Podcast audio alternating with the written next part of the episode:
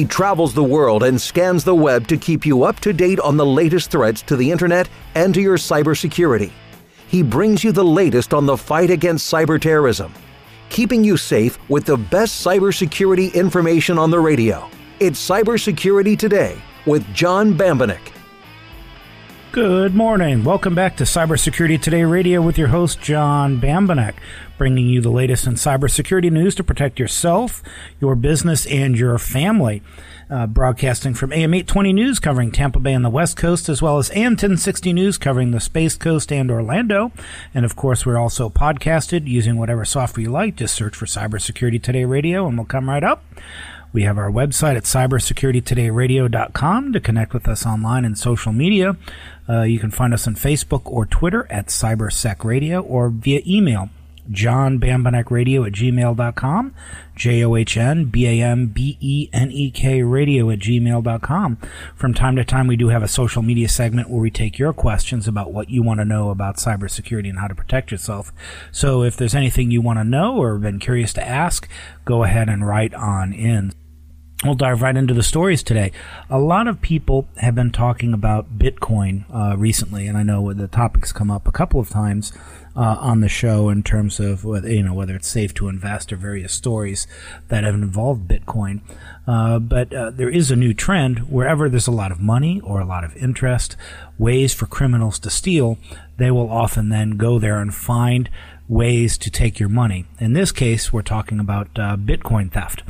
Uh, there is uh, some research out there by a cybersecurity company called Checkpoint out of Israel that the most prevalent form of malware right now uh, is something called CoinHive, uh, where uh, it infects your computer and then mines Bitcoin that eventually find their way back to the proprietor of that malware.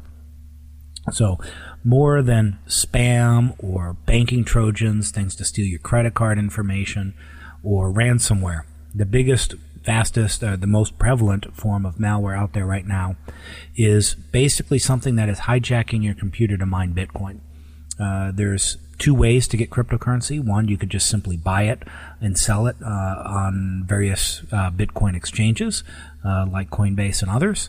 Uh, the other is that you can actually mine it using your CPU, your graphics card, and a special processing card known as an ASIC uh, where uh, essentially you're doing uh, complicated cryptographic algorithms to solve problems, and when you find them, uh, you're awarded for it.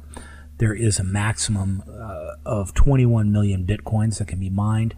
Uh, a little under 17 million are currently in circulation.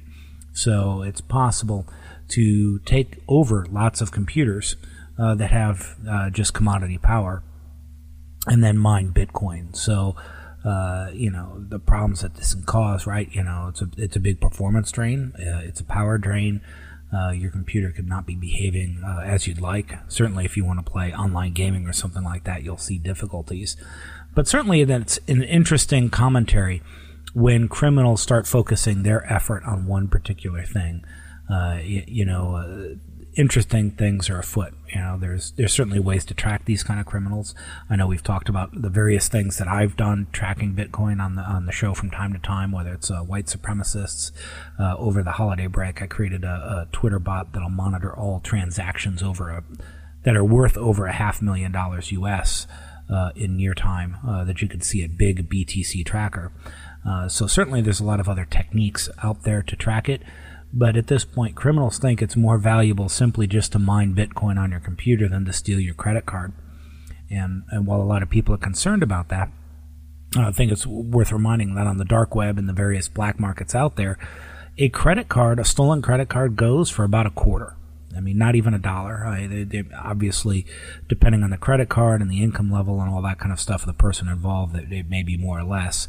But it's usually about 25 cents, give or take. So there's not a lot of money in financial fraud online as much as they used to, at least not credit card fraud anyway. Wire fraud's a different story. So the criminals focusing on this, um, you know, you know that's uh, there's real money to be had in there. It doesn't cost them anything. Uh, but it certainly does cost you and your power bill because the more your computer is working, the more power you're draining. Uh, as an interesting anecdote, uh, somebody managed to figure out, uh, based on all of the Bitcoin mining that's going on worldwide, that is using 0.2% of all of our power output in the world is going to Bitcoin mining. So that shows you kind of the significant uh, prevalence uh, of that. Uh, criminals have figured that out, and now they're trying to find ways to use your computer to enrich themselves. So, um, you know, they'll they'll always adapt to changing circumstances. But thought that was good research uh, that you can see uh, with our digital partner on their website at cyberscoop.com. Kind of related to that, uh, I know we've brought up North Korea from time to time. Uh, and their cybersecurity activities. Uh, other research uh, post, uh, posted uh, in the past week shows that uh, they're attacking various Bitcoin exchanges and trying to steal cryptocurrency from people in South Korea. So they're focusing more on the peninsula. certainly, you may have heard in the past couple of weeks they've been formally accused of being behind WannaCry, which is ransomware in which you had to pay ransom in Bitcoin uh, that they transferred into another cryptocurrency called Monero. Uh, but certainly, cryptocurrency is on their mind too, uh, where they've targeted uh, exchanges and other institutions in an attempt to steal cryptocurrency uh, and take some advantage of the current wealth that is out there. The value of Bitcoin dropped below 10,000 earlier this week. It's been floating around 12,000 for a while. But the entire security of Bitcoin generally is a wallet file. If I can take that wallet file via any tactic, right, and it's not encrypted, then I can transfer all your Bitcoin to somewhere else. I may be able to track that transaction, but the money, the, the Bitcoin is still gone.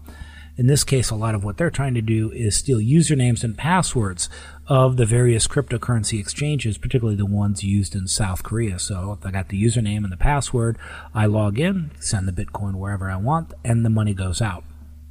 Unlike credit cards and bank accounts, once Bitcoin is transacted, there is no real effective, uh, plausible way to reverse a transaction.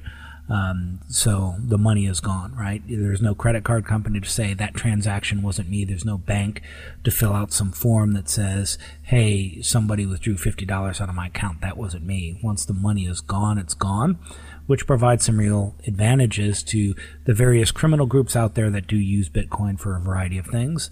Uh, North Korea has picked up on that. Uh, as an interesting note of all the various nation state actors out there who whose government sponsors uh, hacking. Uh, North Korea is the only one uh, who, in a large way anyway, also commits conventional crime. The North Korean government uh, has some very difficult times uh, getting their hands on hard currency to buy resources that they need. Uh, they put a lot of money into their military program, uh, for instance, of which uh, we've seen the effects of. Uh, but cryptocurrency is very much on the minds of the North Korean government as a way to get around sanctions, uh, as a way to get wealth into their country. Because Bitcoin is a peer to peer system, it's global, it's decentralized. There isn't a good way for whatever federal agency would enforce this to say you can't send Bitcoin to a North Korean wallet. There's no way to know it because they can create wallets at will and move money around. So uh, there is no good way to enforce uh, financial sanctions uh, in the Bitcoin system.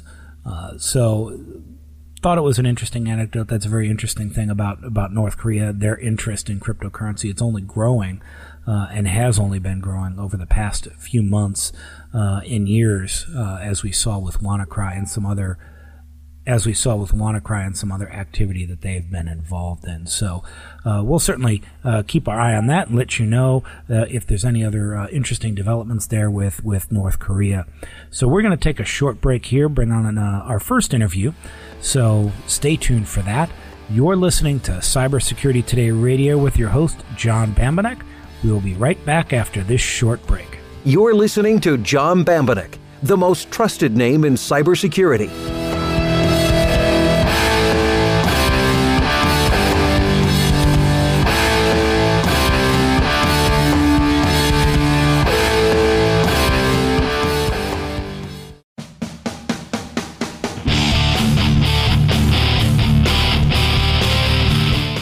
Is Cybersecurity Today with John Bambenek. And welcome back. You're listening to Cybersecurity Today Radio with your host, John Bambenek. Joining me now, Jamil Jaffer, founder of the National Security Institute at GMU's Scalia's Law School. Uh, wanted to talk about some policy issues, regulation. You know, a lot of people talk about what we can do to make the internet safer, who should be responsible. So I thought it would be good uh, to uh, bring him on to talk about that. Welcome to the show, Jamil. Thanks for having me, John. All right. So there's one uh, paper you got out. Well, you know, we'll start with is uh, regulators in Cyberia, uh, not the geography, but Cyber IA at the end of it. Uh, you know, uh, tell us a little bit about you know your, your paper and your kind of uh, your point there in terms of regulators trying to step in to ensure digital safety. Yeah, well, you know, we've had a lot of talk in the government and in the public space over the last few years about uh, the need for the government to quote do something about all these cyber problems. We hear about these breaches every day. Uh, we hear about um, the loss of personal data.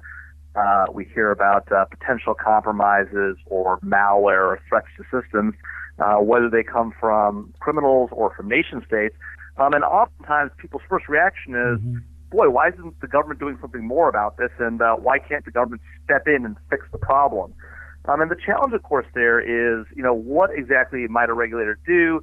Uh, how would they do it? How would they enforce it? And then uh, what would the outcomes be uh, for industry? And I think one of the challenges uh, that oftentimes we don't account for in the public mm-hmm. conversation about these things is the fact that, you know, both laws and regulations are very sticky in the sense that once you put them in place, they're hard to change um, and they take long to change. And oftentimes, you're talking about high technology, it's an area that moves very quickly.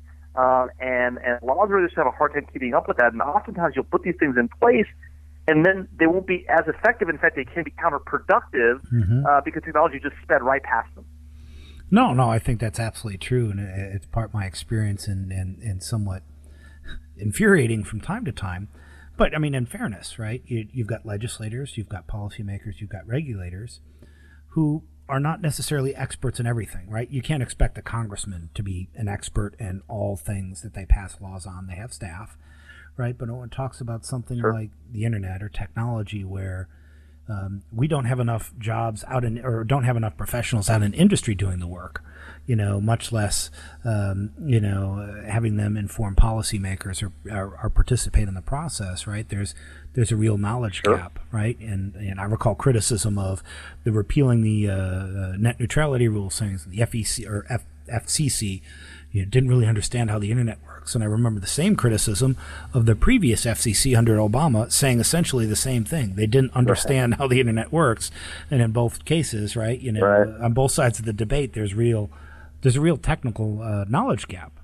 Yeah, absolutely, absolutely. And you know, it, it's true that, that members have uh, you know a challenge in sort of learning about all these issues. Um, but oftentimes you do see Congress step into the fray on things that you know people might not know that much about, and they they get testimony and they get advice and they bring in technical experts and the like.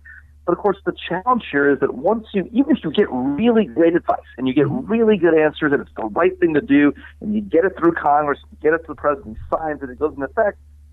Well, what happens when technology changes and you're stuck with this law? We, we saw the same thing happen, you know, with the uh, foreign intelligence surveillance law, where we had written the law in a technologically specific way back in the 1970s. Then technology changed dramatically in the 90s uh, from, you know, cell phone, from wireline phones to cell phones and from satellites to undersea cables. And we found ourselves having to conduct surveillance in a very difficult way. Um, and that required a new law, the 702 law that people have been debating recently. Mm-hmm. And so the last thing you want to do when you come to cybersecurity is put in place these laws and regulations that are stuck in a period of time, particularly as right now technology is moving so quickly with all these startups, um, uh, you know, in, in the internet space in the Silicon Valley, here in the DC metro area, uh, from across the country, you've got a tremendous amount of innovation going on. You just see it happening in your own home with Amazon and the Echo mm-hmm. devices at Google and all the devices they're putting out.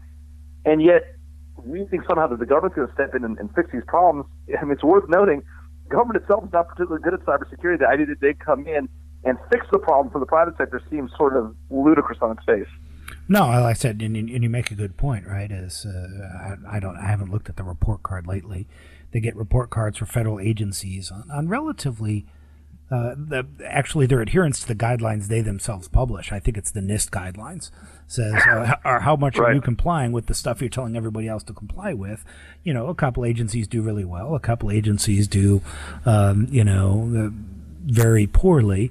You know, part of that is lack of talent. Part of that is the pay differential between federal service and right. what you can make in the technology se- sector. I mean, you could say there's a lot of, you know, uh, we don't have to be anti anti government worker. There's lots of legitimate reasons why that's so, uh, without even having to touch on uh, what most people think of bureaucratic incompetence. But um, you know, that's that's kind of where things are. You know, and that uh, you know uh, you know, on one hand, everybody's aggravated about the Equifax breach, and rightly so. Their credit, a lot of their credit information right. is leaked on online.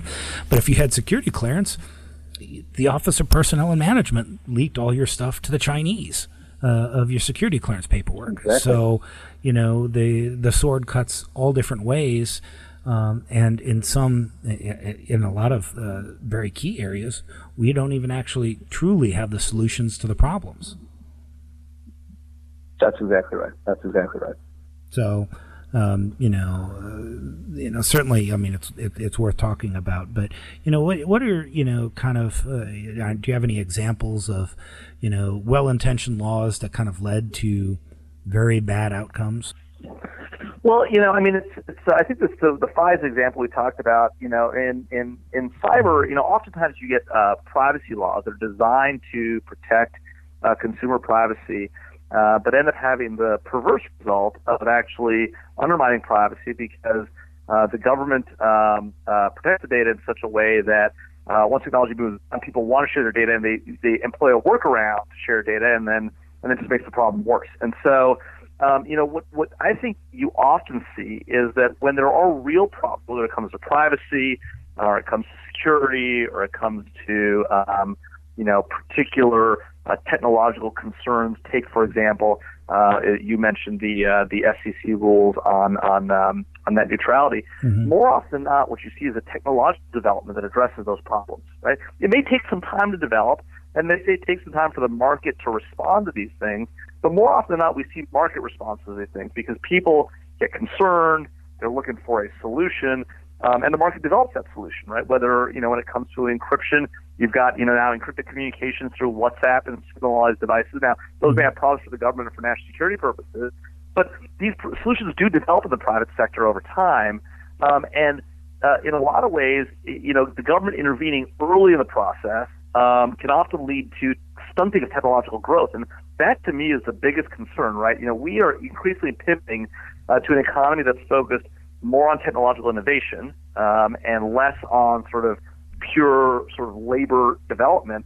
And as we make that pivot, right, the idea that the government would come in and sort of pick winners and losers in that battle, um, even by just sort of setting general guidelines, seems like a, a thing that would actually hamper the kind of innovation that our economy really needs today, and not one that I think is wise as a matter of policy. No, I think you, you make a really good point, right? You know, the you know kind of older expression, right? Law of unintended consequences you know, certainly apply here because, yeah. uh, you know, we've seen it time and time again. So, coming to the end of our segment, want to thank you uh, for being on the show. Uh, that's Jamil Jaffer, founder of the National Security Institute at GMU's uh, Scalia's School of Law. Thank you for joining us, Jamil. John, thanks for having me. Really appreciate it. All right, you're listening to Cybersecurity Today Radio with your host, John Bambenek. We will be right back. Scan your computer, but don't scan the dial. Stay right here. John Bambenek will be right back.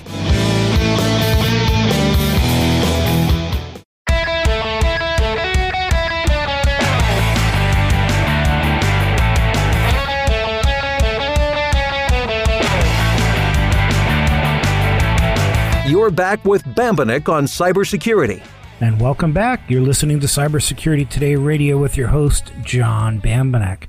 Uh, great interview there, but wanted to segue a little bit to one specific issue. You know, we talked a little bit about federal policy uh, and how that impacts uh, cybersecurity, but a question that comes up uh, in in certainly a lot of policy discussions I have, but uh, certainly in earnest in the wake of Equifax and that breach a few months ago is who should be responsible for cybersecurity, right?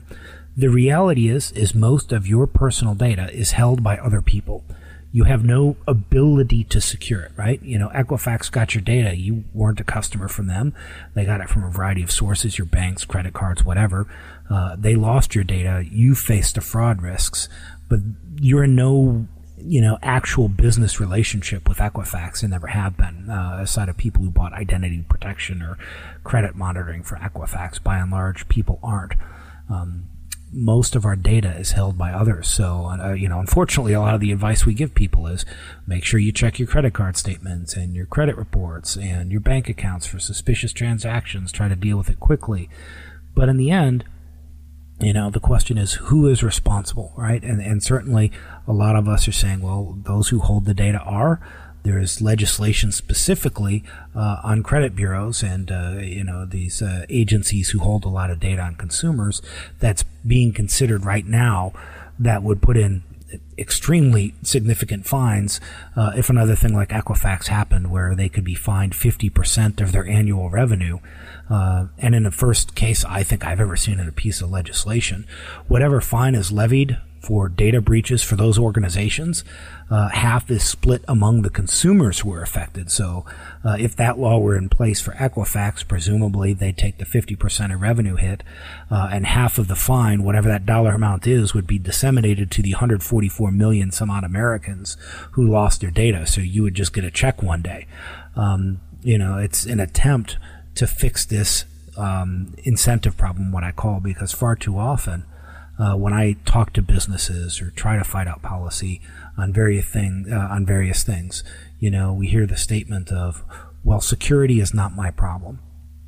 So, uh, you know, there's this business group who is uh, fighting against me and others for security researchers, investigators to get data to allow us to investigate, and they don't want to give it to us. Uh, you know, so we turn around and say, okay, you're the service provider. Criminals are paying you to uh, to get service to commit criminal uh, to commit crimes online using your service. Why don't you do something about it? I was like, well, we don't think that's our job. Well, there you go. There's the entire attitude uh, of a lot of organizations and a lot of executives and a lot of boardrooms and, and so on and so forth, which is why uh, you're starting to see a lot of attempts at legislation and regulation to address that. Uh, you know, we had to pass a law called breach notification laws just to require companies to let you know when they lost your data. Otherwise, they, you know, their incentive would be like, why would I take the hit to my stock price and the reputational damage of letting people know? You know, it, it does nothing, even though that you, dear consumer, faced a fraud risk. So, uh, certainly, uh, that I think is a topic we're going to come to again and again uh, as Congress is in session over this next year. Uh, we're only having more breaches. Is uh, who's responsible uh, for that, and sometimes uh, that has to be forced by legislation or litigation or whatever. That the people who have data on others need to spend due care uh, to protect it, right? So, um, definitely, uh, you know, an emerging topic there, especially in the light of Equifax. That that that breach, how it was handled, a lot of the aspects behind it is certainly uh, awakened a lot of people in the need to do something to encourage people to protect uh, the data that they do hold on others, right? Uh, Europe, in a sense, is uh, a little bit farther along in this with the uh, GDPR, which is their privacy legislation, that many of people in the listening audience may think, hey, you know, this is European legislation. What does it have to do with me? The reality is, you can be an American company doing business in only America if you have data on European citizens because they bought your product over the internet, or you have, uh, you know, you're an internet service provider. You know, so you have the next Tumblr that has European citizens on it. Uh, if you breach that data, you can face some significant fines 20 million euros or 4% of your revenue, uh, even though you don't ever have any real nexus to the European Union. So, a lot of governments are trying to find a way to do this, some more heavy handed than others, but certainly this idea of making people who hold the data be responsible for protecting it uh, is something that we're going to keep coming back to. You're listening to Cybersecurity Today Radio with your host, John Bambenek. Moving on to our, our second story, all right? Something, uh, uh, you know, a little bit more uh, relevant to my world anyway. Uh, and those of you who might be thinking, we're hearing breaches all the time, all of this security stuff. You know, I might want to start a company. There are, uh, just in the U.S., uh, in a couple of months, there'll be the RSA Computer Conference in uh, San Francisco. Uh, I call it the uh, cybersecurity flea market because almost every company uh, in cybersecurity is there. There's a couple of thousand of them. You know, it's a very booming market because that, you know the hacking never stops. It often gets uh, more sophisticated and faster than our own tools, which has led to this very interesting kind of economic dynamic that you know we see breaches all the time you know, we're going to be talking about a very significant, sophisticated attack on power grids here in the next segment with, with Greg Otto of Cyberscoop. You know, people ask, when are we going to solve the problem? The problem is, is that the criminals are advancing farther, fast, farther and faster than we are. And there's lots of venture capital firms and private equity firms and investors who are dumping billions of dollars into cybersecurity startups that don't uh, lead to going public or being acquired or so on and so forth uh, which has led a lot of people, you know, asking interesting questions because we've not seen things like that before, where we have, you know, this many uh, firms that are developing tools uh, that don't end up becoming uh, successful as far as their investors are concerned. Uh, I know what three years ago we were talking about 40% growth in cybersecurity, and certainly if you work in cybersecurity, you know there's unlimited job security. There's more jobs than we can ever plausibly fill. So as long as you're, you know, relatively decent and ethical, right, you've got uh, uh, a great environment with which to work. And if you have ideas to solve problems, there's lots of venture capital out there to be had. Uh, I was talking with one executive who advises uh, some of these investment houses and says there's billions of dollars um, sitting on the table, just waiting for things to invest in. You know, but on the flip side, you know, there doesn't seem to be um, the kind of return that they would expect, and that's largely because you know, we haven't really learned how to significantly solve the problem. A lot of people are doing very similar things to, to capture venture capital or build a better mousetrap, but there isn't a lot of radical game changing uh, type of uh, tools or techniques out there. The antivirus, you know, is largely the same as it ever was, just a lot more signatures, a little bit more functionality, but now we deal with things with ransomware where it'll, you know, encrypt your entire machine we haven't solved fundamental problems of how to truly authenticate and verify the person behind a keyboard is who they say they are. So we, we still, as a society and industry, uh, rely on usernames and passwords in a large way to just say, oh, okay, you've got the right username and a password. Okay, sure, go ahead, transfer money out. And, um, you know, we, we all know that that's not as uh, sound as it could be and certainly, you know, most of this money, most of this investment is not going to technologies, at least not a significant portion of it, going to technologies that protect consumers. A lot of people are chasing the big enterprise deal, Fortune 100, Fortune 50 companies, so they could sell products at a million, two million dollars at a time instead of uh, doing the Best Buy Walmart grind of making two or three dollars at a time for hardware. So, uh, that thought there'd be some interesting economic analysis to talk to. You can find more about that at uh, Reuters. Uh, you know, their article "Under Threat: Cybersecurity Startups Fall on Harder Times." So you can take that out if you're more interested. But a lot of people talking about that. We're going to take a short break here and then bring on Greg Otto from cyberscoop.com talking about some new and dangerous malware targeting power uh, power systems called Trisis. So stay tuned for that. You're listening to the Cybersecurity Today Radio with your host, John Bambenek, and we will be right back after this short break. Stay tuned for more from Bambenek on cybersecurity.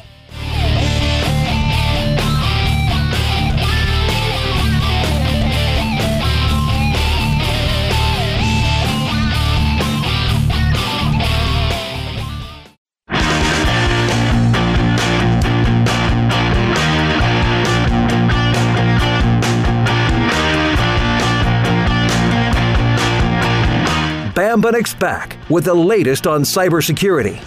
And welcome back. You're listening to Cybersecurity Radio with your host John Bambenek. Joining me now, Greg Otto from our digital uh, digital partner, Cyberscoop.com. Welcome back to the show, Greg. Good to be here. All right. Uh, you were covering some interesting story here the past week. Uh, I know a lot of people are concerned about attacks on our power grid and critical infrastructure. Uh, there's been a lot of conversation uh, over the past weeks, uh, you know, more privately, uh, but certainly now emerging in the public about some ongoing uh, hacking of power infrastructure con- or industrial systems in uh, Saudi Arabia and some new malware that was found there. So, tell us a little bit about what you're hearing out there. Right. So, this week on Cyberscoop, we had a deep dive into the Trisis malware that was publicly revealed in December. And what happened was in late August, there was an attack on an energy plant in Saudi Arabia that forced uh, a shutdown of the plant. Um, mm-hmm. And that was due to Trisis entering their system. And they discovered it, the, the plant owners discovered it, called in a multinational energy technology company, Schneider Electric, because mm-hmm. the malware shut down their software and their systems. Um, the Saudi Aramco, the oil company, mm-hmm. was brought in because Aramco had some business with this uh, plant.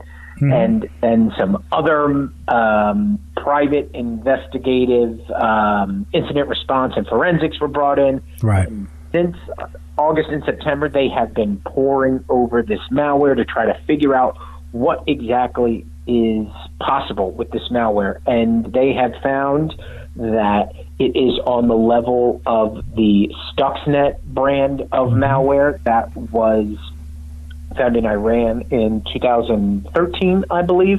Mm-hmm. Um, but it was poured over for months. It was given to the U.S. government to pour over, and we found that they're still pouring over it today. There aren't really a lot of answers to the full capabilities of what is possible with Trisis.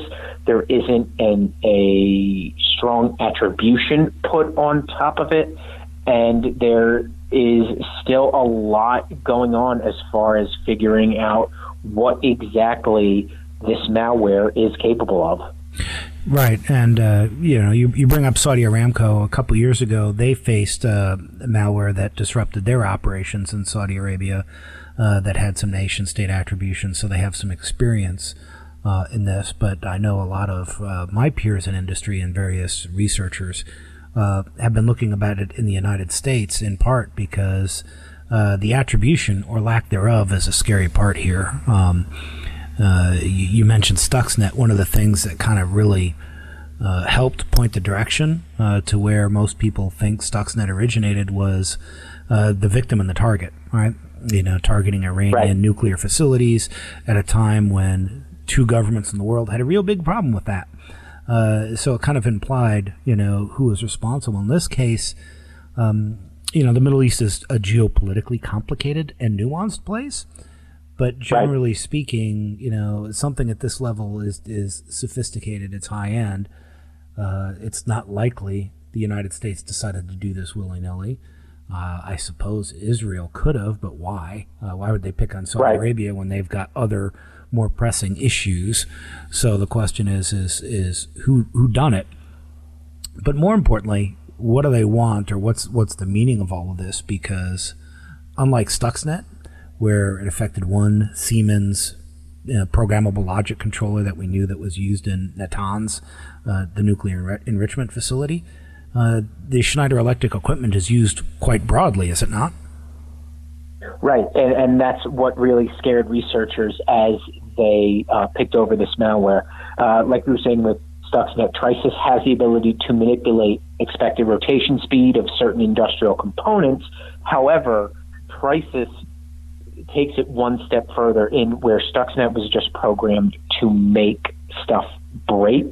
Trisis adds on the level where not only would stuff break, but there would be some type of what they call kinetic impact, where something might blow up or something might malfunction to the point where it affects people in the physical space and could result in a loss of life. And I think that's what is you know the most dangerous thing to take away from this. You know, we talk mm-hmm. a lot about all different kinds of malware, and very, very rarely do we talk about the malware having a direct impact on you know life in, in, in general. So that is something that is extremely, extremely alarming with this brand of malware.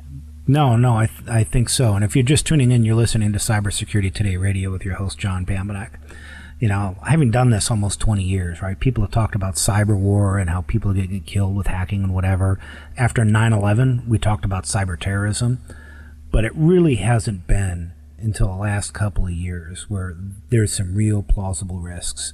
With WannaCry last year, right? You had NHS have a partial shutdown, right? If people don't have access to critical health care when they really need access to critical health care, right? There's a potential a loss of life for some of these ransomware attacks that hit hospitals where we rely on medical equipment that basically just has Windows on it.